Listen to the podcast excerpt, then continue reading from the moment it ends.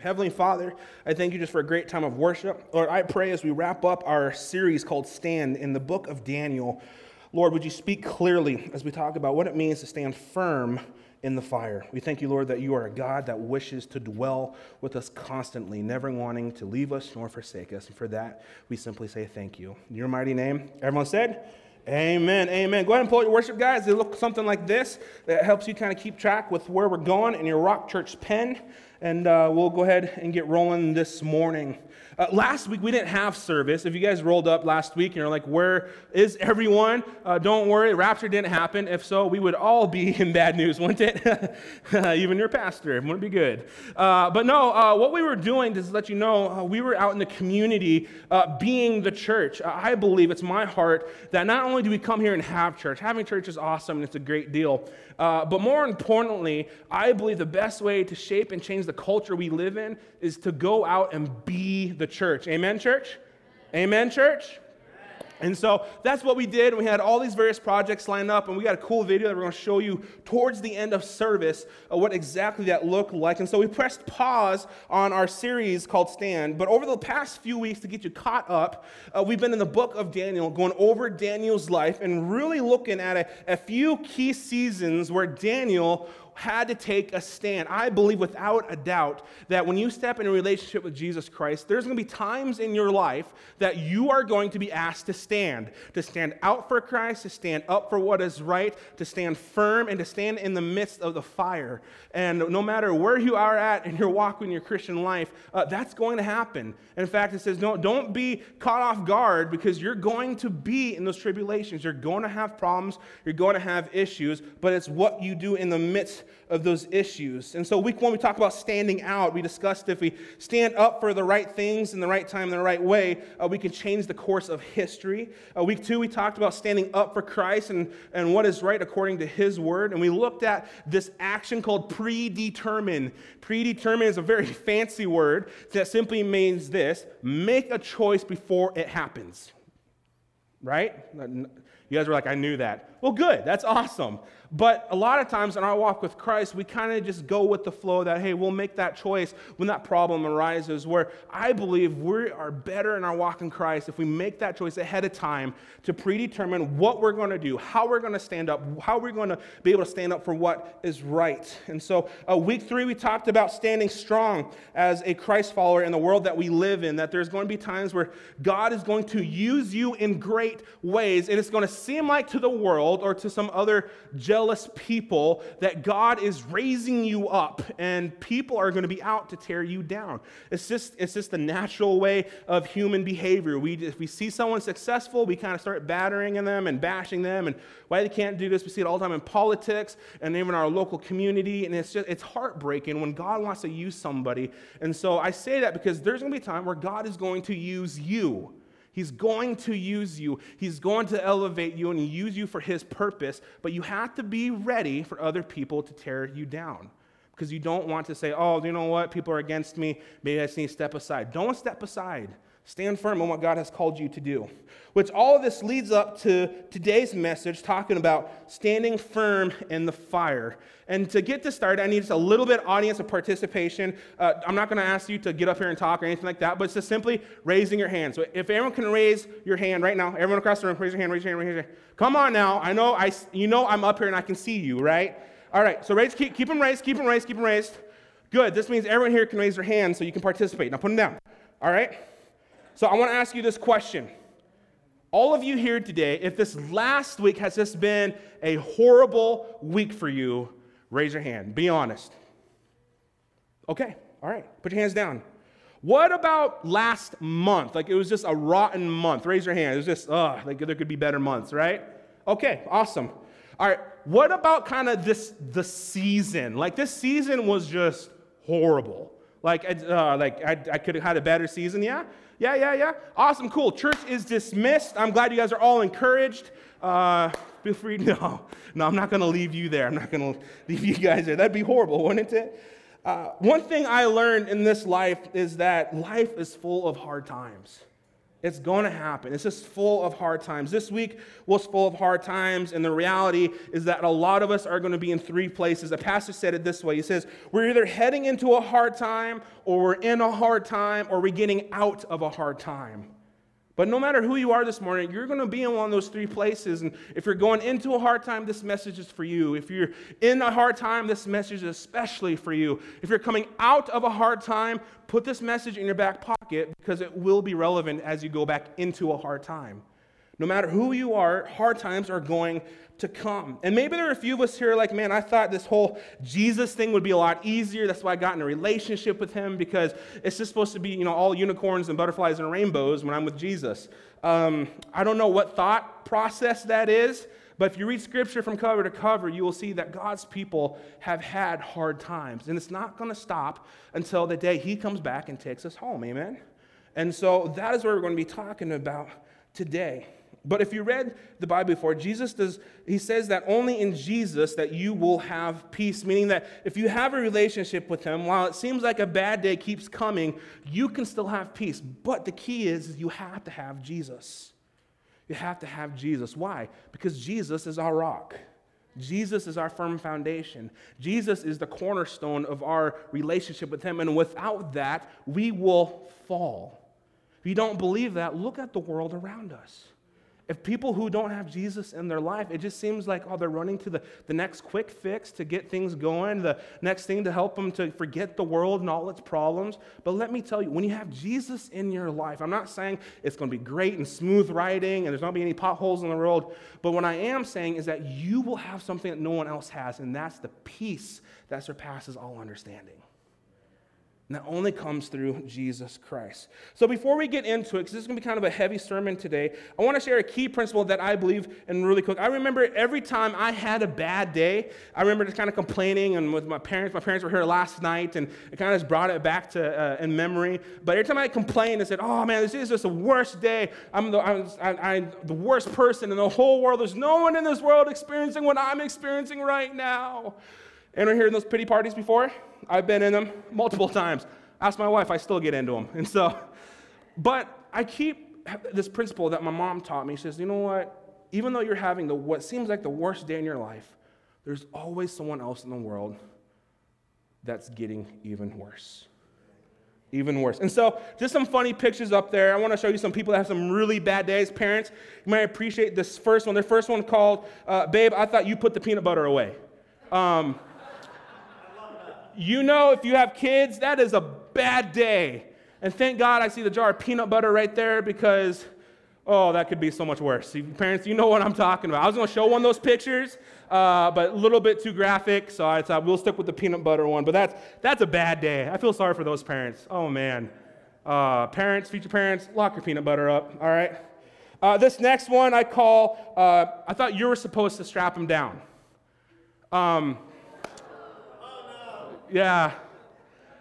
Yeah, that's a, that's a really bad day. That is, that's not good. And if you guys were ever in a funeral procession, usually the family rides right behind that car. So if you can kind of just imagine that, as a pastor, I, would probably start laughing. It's just what else could go wrong, right?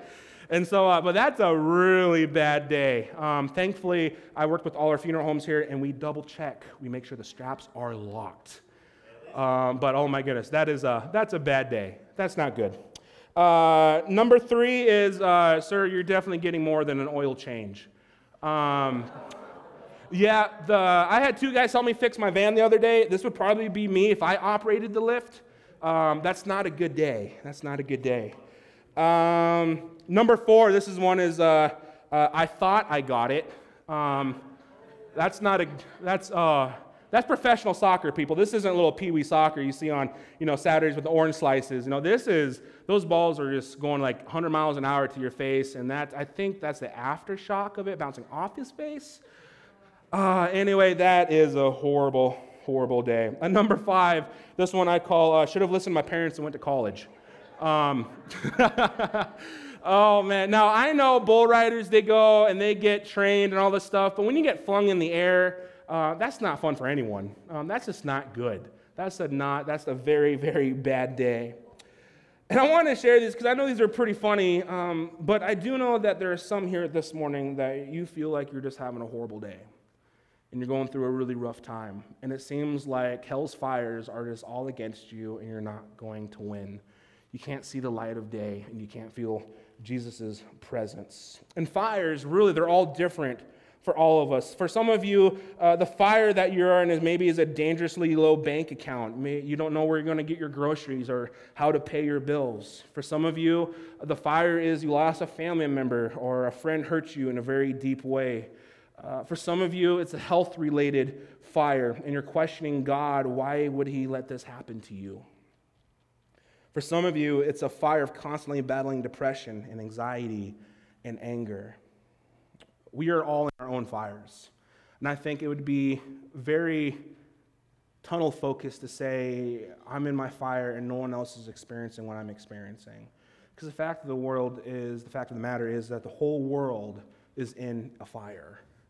People are having very bad, no good, rotten days. And it's really hard to be a Christian in those times. But no matter what you're dealing with and the fire that you find yourself in, this is the good thing. God is always with you, and we're going to talk about that here in a minute. But another thing you need to know is the real question in this life is not uh, when are we going to have trouble, but the real question is uh, not if we're going to have trouble, but the real question is when are we going to have the trouble? When is it going to come into my life? But the question I want to give you guys this morning is this What do you do when you are in the fire? What do you do when you are in the fire? Like, what do you do when you struggle? What do you do? What do you do when you find yourself in the middle of the fight? What do you do when it seems like you're just losing the battle in this life and life just sucks and it feels like nothing is going right? What do you do? There's a verse I want to show you, uh, 1 Peter 1 7, and it gives me some encouragement whenever I go through some fires in my life. And it's not really a scripture how to get out of the trials and fires in this life, but it tells us what these trials do. This is what it says so that the tested genuineness of your faith, more precious than gold that perishes through, is tested by fire may be found to result in praise and glory and honor at the revelation of Jesus Christ. Now, that's kind of a, uh, the out of Irene, but I want to share another translation with you that I like better. It's out of the New Living Translation. It says this These trials will show you that your faith is genuine. It's being tested as fire tests and purifies gold. Though your faith is far more precious than mere gold, so when your faith remains strong through many trials, it will bring you much praise and glory and honor on the day when Jesus Christ is revealed to the whole world. So, what's he saying? These trials, they're good for you. That's not very encouraging. Didn't get a lot of amens right there. but these trials, they're, they're actually good for you. It's a learning process. In fact, that's why God says, you know what? It's almost like it purifies you like fire purifies gold. Have, have you guys ever saw a gold getting purified? Have you guys ever seen that before? They just go through the fire and it brings it to its boiling point and it separates gold from all of the trash metals. But it only happens in fire. Can't do it any other way. Has to be through fire. And that's what Jesus is saying this morning is, is, is, no matter where you find yourself in the trials, the fires, or the bad circumstances, or the horrible, just no good, rotten days in your life, don't just dismiss it, but look at it as it's a purification process that Jesus wants to put you through. He wants to see you get better, but the only way to do that is through the fire. And really, it builds your faith. That's why the, this kind of first point today is a faith that is tested is a faith that can be trusted. A faith that is tested is a faith that can be trusted. You see, when you go through the trials and the fires, your faith is being, re- is being tested. It's just, it's just getting hammered down. It's almost like kind of forging steel. And the only way that steel gets stronger, if you take a big hammer while it's hot from the fire and keep pounding on the metal and pounding on it, and it strengthens it. It's the same way it works with your faith. A faith, that, a faith that is tested by trials and fires of this life is a faith that God can trust because your faith has been through the purification process that only fire can bring.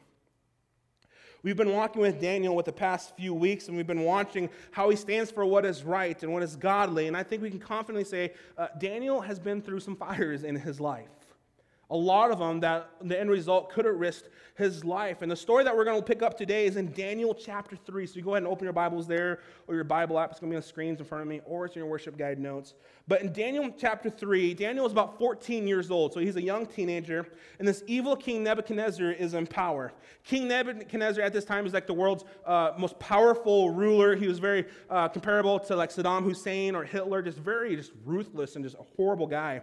And shortly after conquering Judah, what he would do is he'd go out and kidnap the best and the brightest. And among these young people he kidnapped was three people, including Daniel. And also during this time, King Nebuchadnezzar, he was so full of himself that in this story, we read that he built a 90 foot statue, golden statue of himself. Um, how many of you guys know you have to be filled with pride if you're going to build a massive gold statue of yourself, right?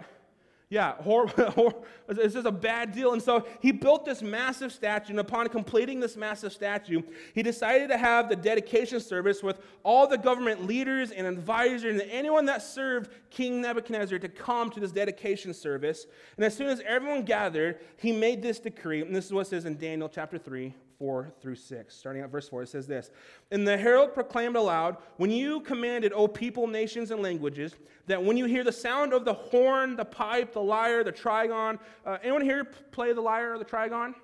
Worship team's open. Okay, just, wondering. Uh, if you hear the bagpipe and every kind of music, you are to fall down and worship the golden image that King Nebuchadnezzar has set up. Verse 6 And whoever does not fall down and worship shall immediately be cast into the burning furnace. So let's kind of kind of bring all those words down to this. Um, when you hear the band start playing, fall on your face and start worshiping. Worship the idol. If you don't worship the idol, you're going to die. Right? Very simple. It, it, doesn't take too much to comprehend that. But King Nebuchadnezzar's band began to play, and as you expected, everyone immediately fell down and began worshiping this idol. Everyone except for a few boys Shadrach, Meshach, and Abednego. Everyone fell down except for three young teenage boys. First of all, let me say it this way Young people in the room, don't count yourself out for God not to use you. God will use any willing vessel, including you young people, even at the young age of 14 years old, to shape the course of a nation. And what fall is would be what I believe would be a very bad day for these young boys. But remember this a faith that can be tested is a faith that can be trusted. This morning, I want to share with you guys three qualities of faith. It's nothing really uh, extreme, but it's just simple three qualities of faith that I've seen in the scripture. And there's one line of my favorite movies, The Princess Bride. Have you guys seen The Princess Bride? It's like one of my favorite movies. I love it. Uh, but it's a line when one of the characters kept saying, It's inconceivable. It's inconceivable. And he kept saying it over and over and over and over and over. And finally, one of his companions in the movie says, Do you know what? I don't think that word means what you think it means. Because he's getting so fed up. He says, he keeps saying and saying. Finally, the friend's like, you know what? I don't think you know what that word really means. And for us, I think we use this phrase, I'm standing in faith. I'm standing in faith. We use it so much to the point where at times I'm wondering if God is saying, I don't think that word means what you think it means. I'm standing in faith. Are you? Oh, I'm just standing in faith over here. Are, are you sure? Because I think sometimes we just use that to make it sound like we're Christian or we're using Christianese language. But really, I want God is saying, I don't think that means what you think it means. And so here's my first point of today, and I'm going to explain that because I don't want you guys to leave with kind of like, oh man, I'm not really standing in faith. Let me explain. Uh, point number one is this faith obeys God instead of following man. Faith obeys God instead of following man. Remember where we left off with the three boys? Everyone is bowing at this dedication uh, at the statue except for three teenage boys, about 13 to 15 years old. But these boys are still standing. And so King Nebuchadnezzar, he sees this. Everyone is bowing. He's just filling himself with pride. And he says, Oh, look at me and all my glory and splendor. Uh, what are those way out there? I think there's a couple boys out there standing. Bring them to me. Let's get this handled really quick. And so he goes out and, and brings these boys in, and when he has them in front of him, he asks them to explain themselves. And I love what they say because it's a very typical teenager response. Parents, you'll know what I'm talking about. Daniel 3:16. Shadrach, Meshach, and Abednego answered and said to the king, "O Nebuchadnezzar, we don't have to answer you.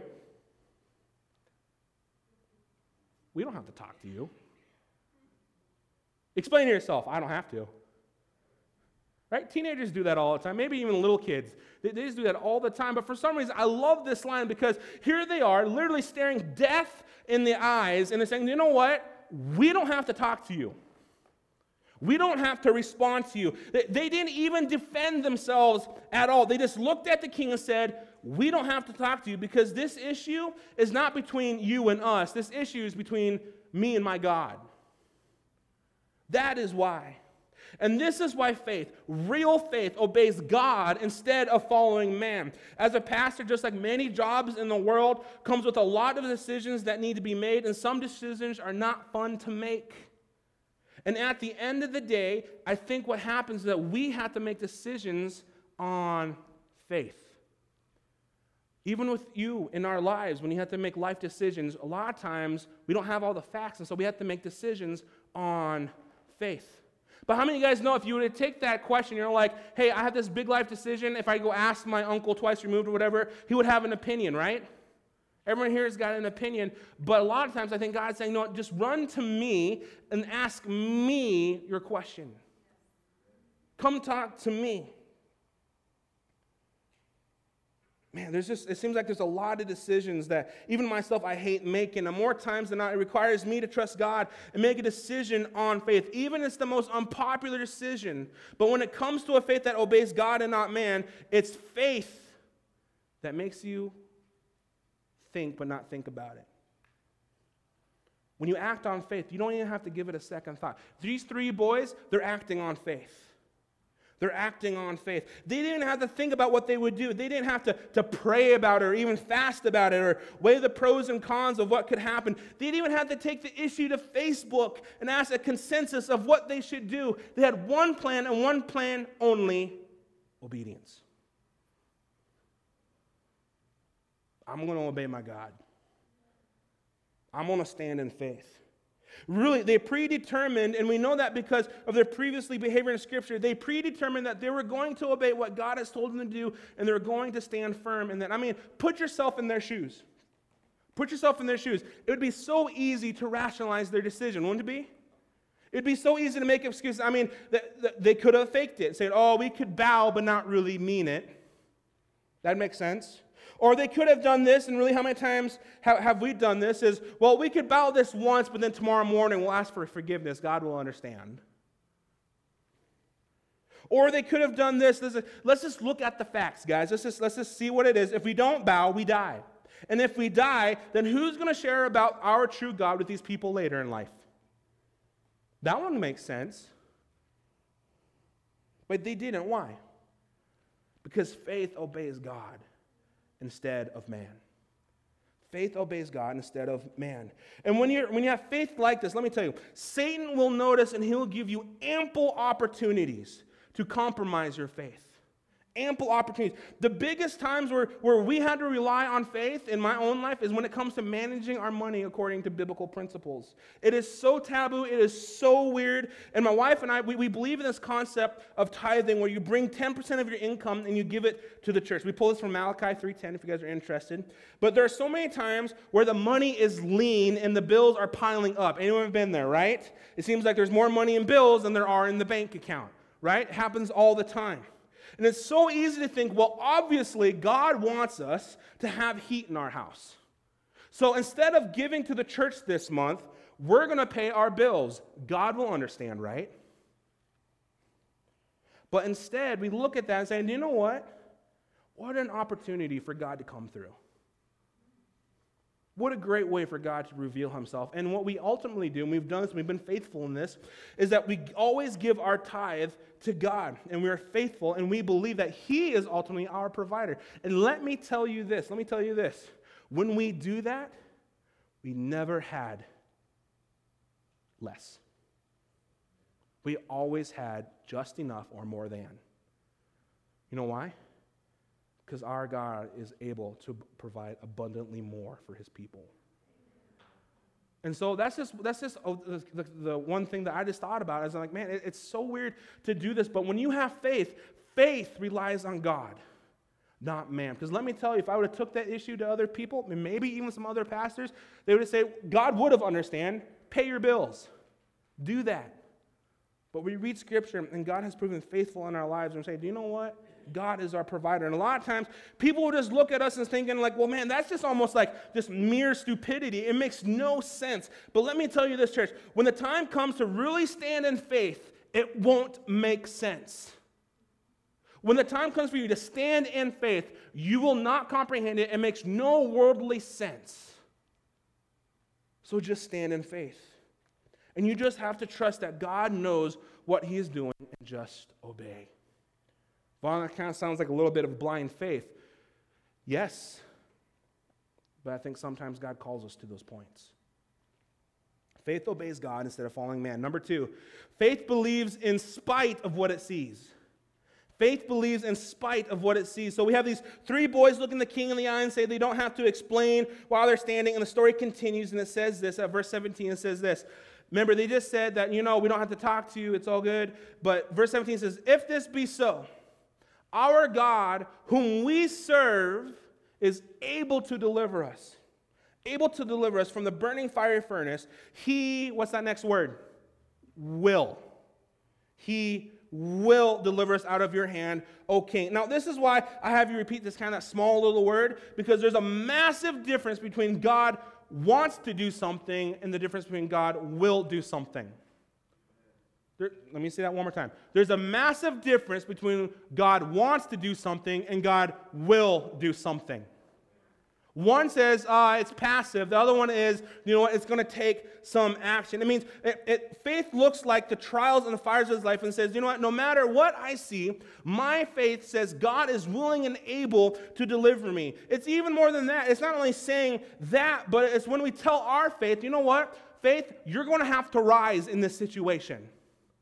You're going to have to kind of, kind of make yourself available, that you're going to have to build your faith up in this because guess what? My God will deliver me. When you see a, a, a, bad medical report, you know, you first pray, but then your faith rises and says, My God is willing and able to heal. When you see a broken relationship, you go out and seek counsel, but afterwards your faith rises and says, My God is willing and able to restore. When you see a low bank account, number one, I mean, you sell the boat and the truck that eats up a thousand month a dollar payment. That's aside from that. But then you, you get something more affordable. But then you have to tell your faith to, to rise and say, No, my God is willing and able to provide for my family. Church, God is willing and able on your behalf. That is the God that we serve. God is willing and able. Because even in the more horrible, rotten, no good days, our God is willing and able to exceedingly and abundantly bring more into your life. That is how our God works. I mean, talk, I talk about our daughter all the time, but my wife and I, we stand in faith constantly with our daughter. She has Down syndrome, and many of you know kind of the whole story, so I'm going to fast forward a little there. But with our daughter, I mean, there are milestones in her growth, and we pray for each of those milestones, and we stand in faith, and, and we do those things, and we have to tell ourselves, you know what? Our God is in control. He will exceedingly and abundantly more bring those success in her life. And we have to say that over and over and over and over again. And guess what? There's milestones that she meets, and then there's milestones that she has yet to reach. But we have to stand in faith. We have to stand in faith.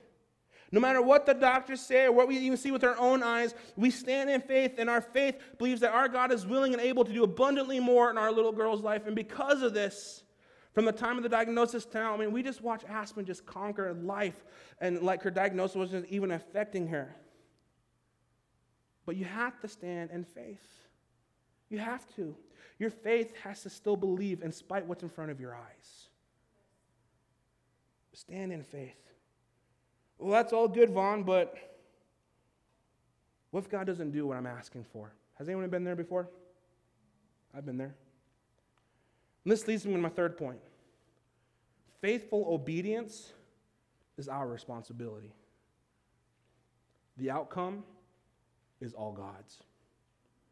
Faithful obedience is our responsibility. The outcome is all God's. So let's go back to the story. We have these three teenage boys standing in front of the king. They made a very important statement, and I think that we should all see, but they just got done saying, you know what? We have faith that our God will come through. We have faith that even though you can do the worst to us, and our God will rescue us out of your hands. But they say something very important in Daniel 3:18. But he says this, but if not, meaning if that doesn't happen, if God doesn't come through, if he chooses not to rescue us, let it be known to you, O king, we will not serve your God or worship the golden image that you have set up. Man, those are some bold words. No, I believe my God's going to come through. But if not, my God is still good. I'm going to believe that my God is my rescuer and He's my provider. But if that does not happen, my faith does not change. What's our, what is our faith like? Because I think a lot of times our faith is contingent on a few things. God, if you come through this one time, oh man, my faith will rise, and God, you are good. But when it doesn't happen, Lord, why would you do this? God, are you awake up there? Can you hear my prayers? Lord, I mean, I've been praying for that person for a long time and they still died. God, I gave and I was faithful, but my bank account is still low. Lord, I've been praying for my restored relationship, but guess what? The papers are still on the table. Let me ask you a question Where is your faith? Where is your faith? Because at the end of the day, I think we have to have faith like these young boys that no matter what happens, faithful obedience is our responsibility. The outcome is on God. The outcome is on God. You know what, King? We don't have to explain to you why we didn't bow. We, we, even, if you decide to throw us in the fire, our faith says that God will save us. But even if our God won't save us, we still won't bow down to your statue. I mean, let's be honest. If we knew the outcome, the outcome that God wasn't going to save us, would we still stand? Ask you that. If you knew the outcome, would you still pray? If you knew the outcome, would you still keep your feet planted firm in Jesus.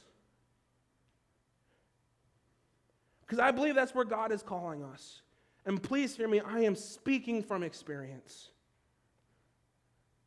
No matter what the world throws at you, Stand firm. Keep your feet planted. Shadrach and Meshach and Abednego, they knew this concept of faithful obedience and that, that faith obedience is our responsibility. The outcome is God's. And this has been the hardest concept for me to, un- uh, to learn and understand, mainly because there are outcomes that do not match up with how I think it should have happened.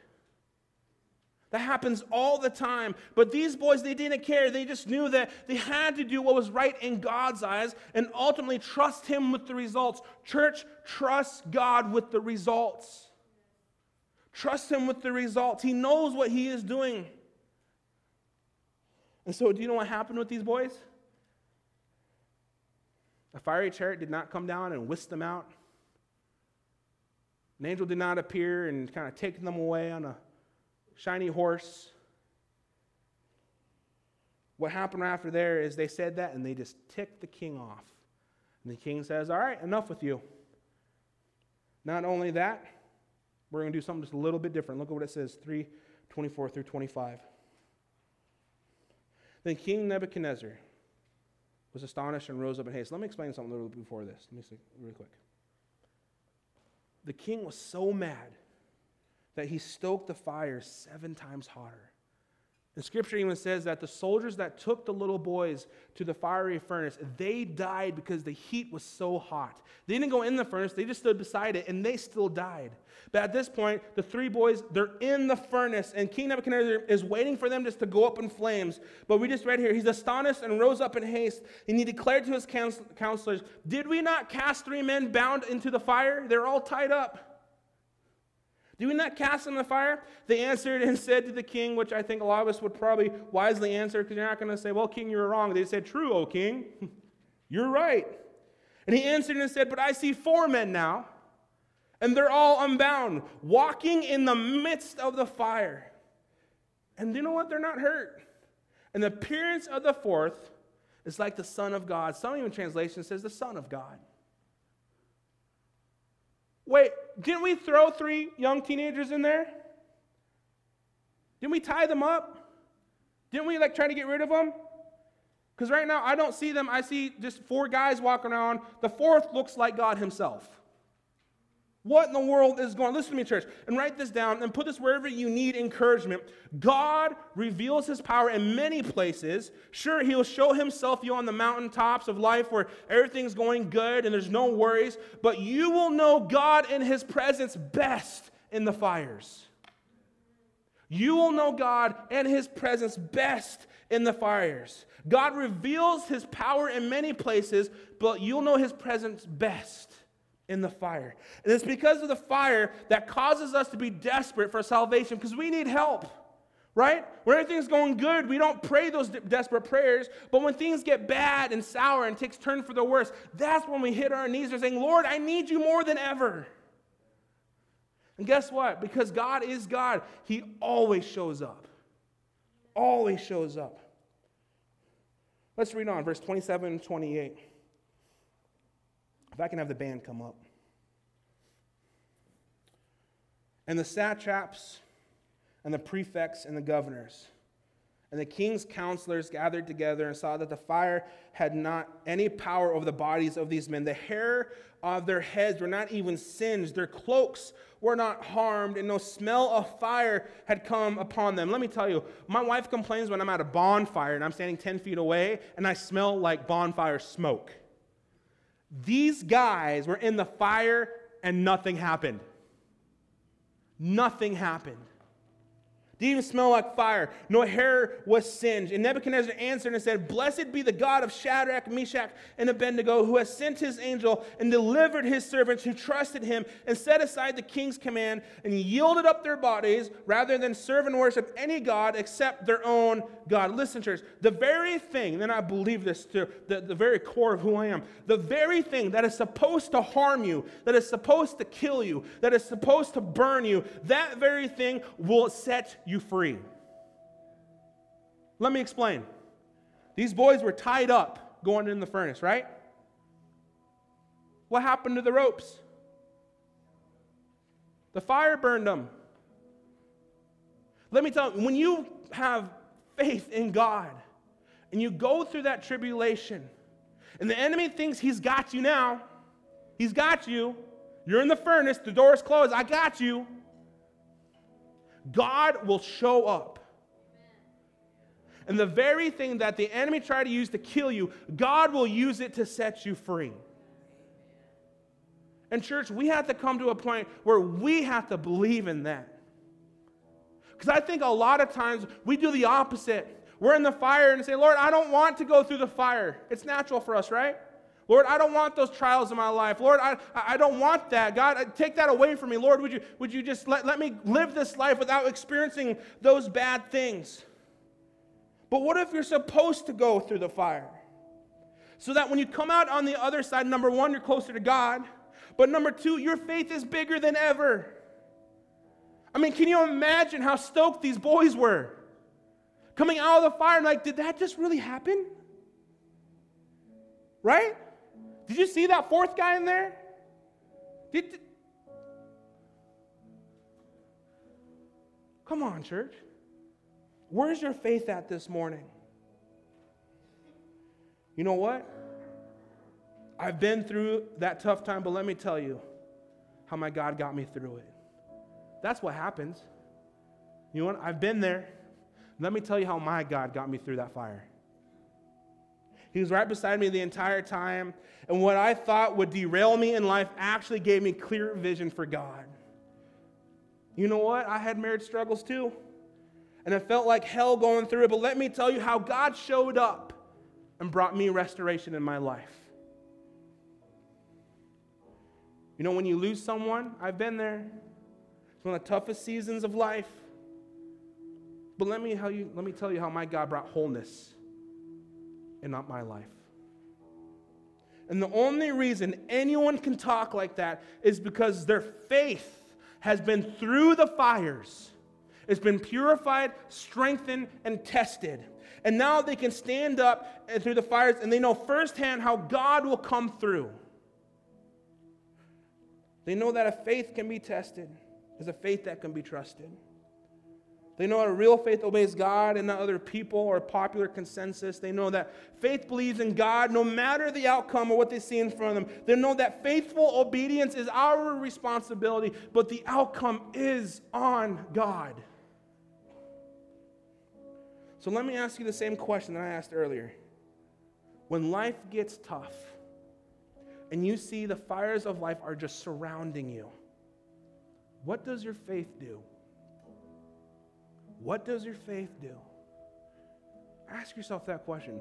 What does your faith do when you're backed up against the wall? It seems like the enemy is going to win. If you can bow your heads and close your eyes.